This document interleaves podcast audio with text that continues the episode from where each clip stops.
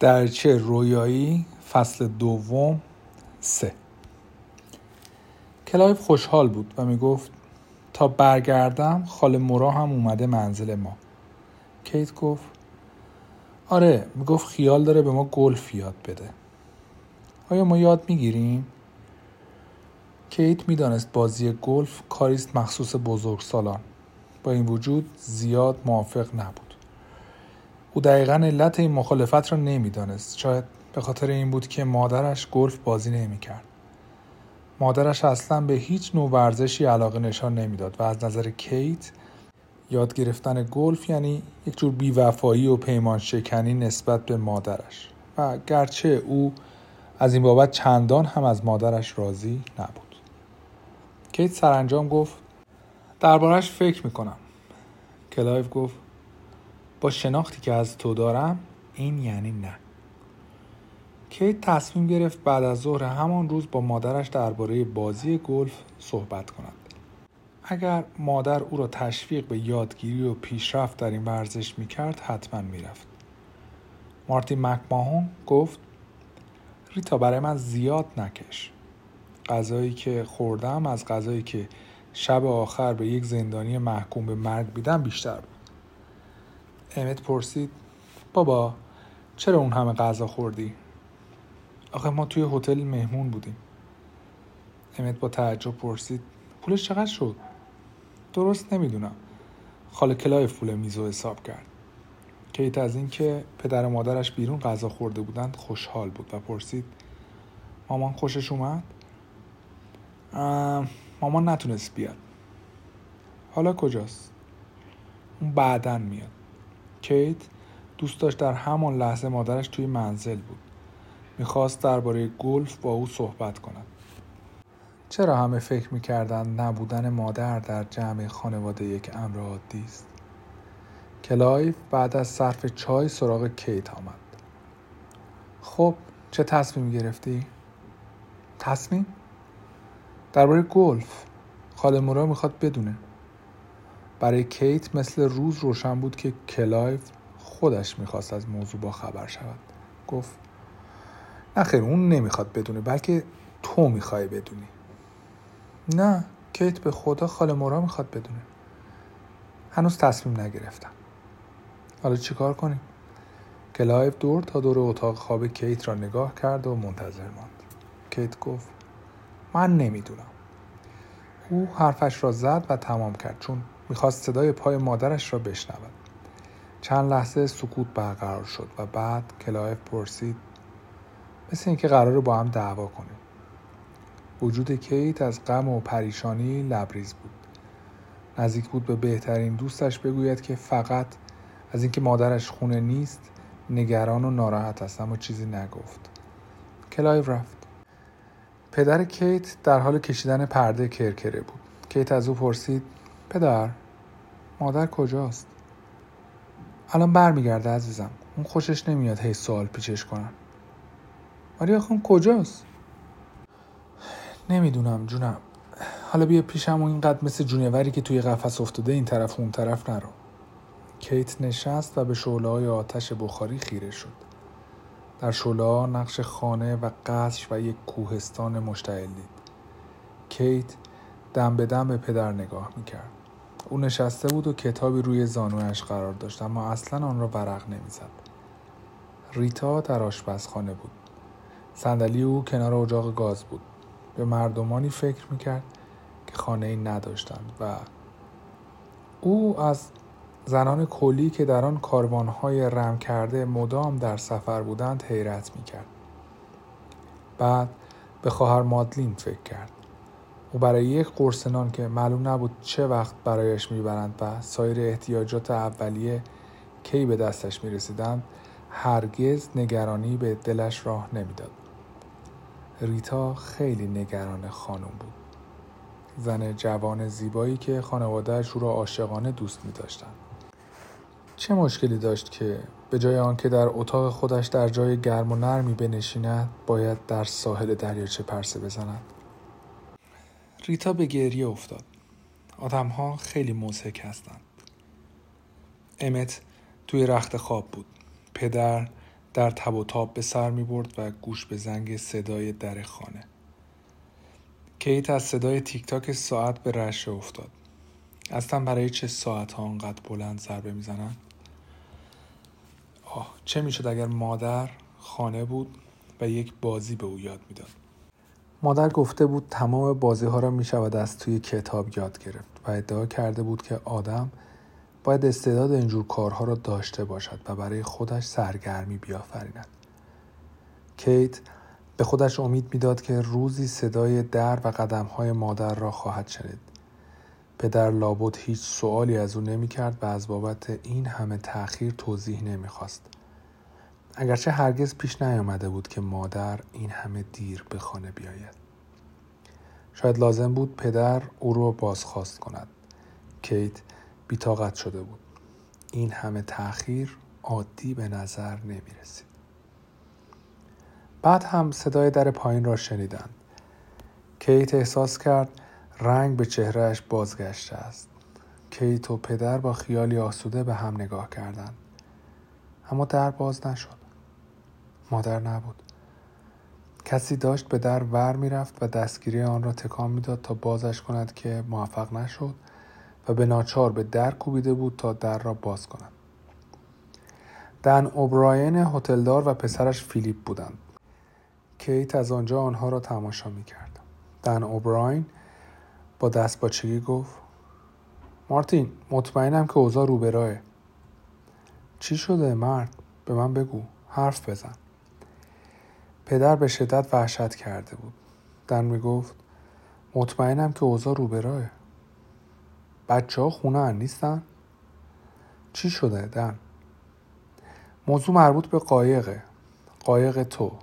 قایق تو مارتین. تنابش شل شده و واژگون روی درش افتاده. فکر کردم شاید کسی توش بوده. بدو بدو اومدم اینجا که ببینم. مطمئنشم که بچه های تو خونه هستن. خیال دن آبراین از بابت بچه ها آسوده شد. مارتین با پیژامه روی پله ها نشسته بود. خب خدا رو شد که بچه ها هستن. پس فقط خود قایق بوده. شاید هم خسارت چندانی نیده باشه. دن اوبراین سکوت کرد. مارتین که حالا یقه او را گرفته بود گفت کی توی قایق بود؟ مارتین بچه ها که اینجا هستن. مارتین با حق حق گریه گفت هلن. هلن؟ هلن؟ خب معلومه که هلن نبود. آخه این وقت شب اونجا چی کار می‌کنه؟ مارتین الان یه رو بونده به ساعت ده. حواست هست؟ مارتین فریاد زد هلن. حراسان دوید بیرون و در را پشت سرش باز گذاشت. هلن. بچه ها صدای پدر را که در امتداد خیابان لوفگلاس میدوید و به سمت دریاچه می‌رفت میشنیدند. لحظه ها به کندی میگذشت. لحظه که به نظر رسید انگار یک سال طول می‌کشید تا کلمه ای از دهان پدر یا آقای اوبراین بیرون بیاید. گرچه آنها فریاد میکشیدند و تون تون حرف می‌زدند. پدر حراسان میدوید و سپس همه چیز سرعت طبیعی خود را به دست آورد. امت با نگرانی به کیت نگاه می‌کرد. چی شده؟ امت نتوانست حرفش را تمام کند. از شروع ماجرا او کلمه ای حرف نزده بود و احساس خفگی می‌کرد. ریتا به طرف در خانه رفت تا آن را ببندد. فیلیپ اوبراین مثل احمقها جلوی در ایستاده بود و هیچ کاری از دستش بر نمی آمد. ریتا با عصبانیت به او گفت یا برو بیرون یا بیا تو. او به دنبال ریتا از پله ها بالا رفت و به کیت گفت هیچی اونجا نبود. منظورم اینه که کسی تو قایق نبود. همه فکر می‌کردن شما پشت قایق نشستین. کیت با صدایی که گویی از جای دیگر و از گلوی کس دیگری خارج می شود گفت خب حالا که دیدی ما نبودیم. امت با لکنت شدید گفت پدر کجاست؟ کیت گفت رفته مامانو بیاره خونه. تمام کسانی که در ساحل جمع شده بودند چرا قوه ها را رو به درچه گرفتند. گروهبان شارلوکانز پیتر کلی و پسران سالیوان آنجا بودند. آنها صدای مارتین را شنیده بودند و خودشان را به آنجا رسانده بودند. همه دور قایق جمع شده بودند. مارتین اشک میریخت و می‌گفت نه اون هلن نیست. به من بگین که هلن رو توی درشه پیدا نکردم. خواهش می‌کنم. پیتر خودش را به مارتین رساند و دست او را گرفت و از جمع دور کرد. مارتین آروم بگی. ممکن از این فکر بیای بیرون؟ همون فکری که تو رو حراسون به اینجا کشون خدا این دن اوبراین رو لعنت کنه و به جهنم بفرسته. چه اجباری داشت که بیاد و تو رو اینقدر ناراحت کنه؟ مارتین چیزی جز یه قایق خالی اونجا نیست. قایق محکم بسته نشده و کم کم توی آب کشیده شده بود. کل ماجرا همینه. مارتین با بدنی لرزان کنار دوست قدیمیش ایستاده بود و می‌گفت پیتر هلن به خونه بر نگشته من توی خونه منتظرش بودم. تا حالا اینقدر دیر نکرده بود. می‌دونم می‌دونم. دکتر کلی در حالی که به صحبتهای دوستش گوش می‌داد شانه های لرزان او را میمالید و با نگرانی مراقبش بود. در لابلای درختان نور چراغهای نفتی کاروان کلیها به چشم می‌خورد. پیدا بود که در محلی سرپوشیده آتش روشن کردند آنها می ایستادند و در سکوت کامل همه جا و همه چیز را با هوشیاری زیر نظر می گرفتند و هر اتفاقی که در حاشیه درچه روی می‌داد از دیدشان پنهان نمی‌شد. پیتر کلی گفت مارتین من تو رو به اونجا می‌برم تا توی یه جای سرپوشیده بشینی و از این باد سرد نجات پیدا کنی همونجا بمون تا مطمئن شیم که همه چیز صدای پیتر میلرزید. خودش می‌دانست که توضیحاتش بیفایده است. گروهی از مردان کلی ایستاده بودند و هیچ اثری از لبخند در چهرهایشان پیدا نبود. پیتر پرسید ممکنه یه چیزی بدید تا این مرد رویشون آش بندازه؟ مردها راه را باز کردند و از پشت سر آنها زنی با یک پتو و یک پنجان از چیزی که بخار از رویش بلند می‌شد جلو آمد. کالیها مارتین را روی تنه درختی که به زمین افتاده بود نشاندند یکی از مردان سیاه چرده سوال کرد کمک می‌خواین؟ پیتر با بلا تکلیفی گفت خیلی ممنون میشم اگه چراغ بیارید و سایل رو روشن کنید. کلیها سراسر اردوگاه را با مشعلهای فروزان روشن کرده بودند. مارتین پتو را به دور خود پیچیده بود و ناله و زاری می‌کرد و مدام می‌گفت اون توی دریاچه نیست؟ هر جا می‌رفت به من خبر می‌داد هلن هیچ وقت به من دروغ نمی‌گفت همیشه می‌گفت بدون اطلاع من هیچ کاری نمی‌کنه ساعت تیک تیک می‌کرد و در فاصله هر تیک صدای قژ قژی به گوش می‌رسید کیت قبلا هرگز متوجه نشده بود و هیچ وقت هم زیر این ساعت که یادگار پدر بزرگش بود ننشسته بود. او برادرش را در آغوش گرفته بود. فیلیپ اوبراین کنج آخرین پله نزدیک اتاق شیوانی که ریتا در آن میخوابید کس کرده بود. ریتا روی یک صندلی در آشپزخانه نشسته بود و چرت می‌زد. او بارها و بارها از خواب میپرید و می‌گفت من یه هیزم دیگه توی بخاری میندازم وقتی اونا برگردن آتیش لازم دارم کلایف وارد شد و گفت کیت مادرم گفت یه راست بیام پیش تو همه منتظر جواب کیت شدن اما او کلمه ای حرف نزد. مامان گفت تو این موقعیت من باید پیش تو باشم. کیت دوست داشت کلایف را با لگد بیرون کند. کلایف روی پله ها ایستاد و با عصبانیت گفت کیت لال شدی؟ چرا هیچ نمیگی؟ متشکرم کلایف متشکرم که اومدی. صدای کیت از ته گلو بیرون می اومد از ته دل آرزو می کرد کلایف حرفی نزند. امت سنگینی آن سکوت غریب و عذاب آور را حس کرد و گفت ماما ما می او نتوانست حرفش را کامل کند.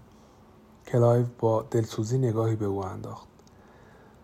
وای امت دوباره زبونت گرفت؟ فیلیپ رو به کلایف کرد و گفت کلایف اینجا بنزه کافی آدم هست. می‌تونی همین الان برگردی منزل. کلایف عصبانی شد. کیت گفت راست میگه کلایف از اینکه اومدی واقعا ممنونم. اما فیلیپ برای این از تو خواست برگردی که ما خونه رو برای وقتی که اونا برمیگردن تمیز و مرتب کنیم. کلایف با پررویی گفت من دوست دارم وقتی اونا برمیگردن من اینجا باشم. گروهبان اوکانر سری تکان داد و گفت تا هوا روشن نشه هیچ کاری نمیشه کرد. پیتر گفت ما که نمی‌تونیم کار رو ول کنیم و برگردیم خونه. صورت او خیس بود. از عرق یا اشک یا باران. اینا کسی نمی‌دانست. کلانتر گفت عاقل باش مرد. من به تو میگم به این بلگردای بی سر و پا بگو برگردن به کاروانشون. کلانتر به اونا نگو ولگرد و بی سر و پا. اما پیتر می‌دانست که زمان و مکان مناسب چنین بحثی نیست. کلانتر گفت پس چی صداشون کنم؟ دسته سوار نظام سرخپوستای آپاچی. بس کن اونا به ما کمک کردن. چه دلیلی وجود داشت که با ما دوست داره رفتار کنن؟ دیدی چقدر سنگ تمام گذاشتن؟ این ولگردا با اون مشلای قیرندود با وحشی ها مو نمی‌زنن. از دیدنشون گوشت تنم میریزه. اما اگه همین مشعلات تو پیدا کردن اون به ما کمک کنه چی؟ ای بابا به تو قول میدم که اون سعی و سالم پیداش بشه.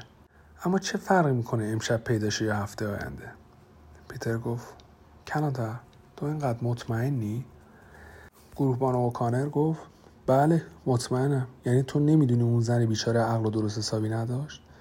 با خودش حرف می‌زد و ول میگشت. به نظر میاد زودتر از اینها باید خودش رو گم و گور می‌کرد. زن بلند قامت سیاه چرده یک فنجان جوشانده از کاروانش به مارتین داد و گفت اینو سر بکش. مارتین جوره ای از آن را نوشید. این چیه؟ خیال کردم چاییه. زن گفت نترس. چیزی که اذیتت بکنه به تو نمیدم. او آهسته حرف می‌زد و مارتین به سختی می‌توانست صدای او را بشنود. مارتین گفت خیلی ممنونم.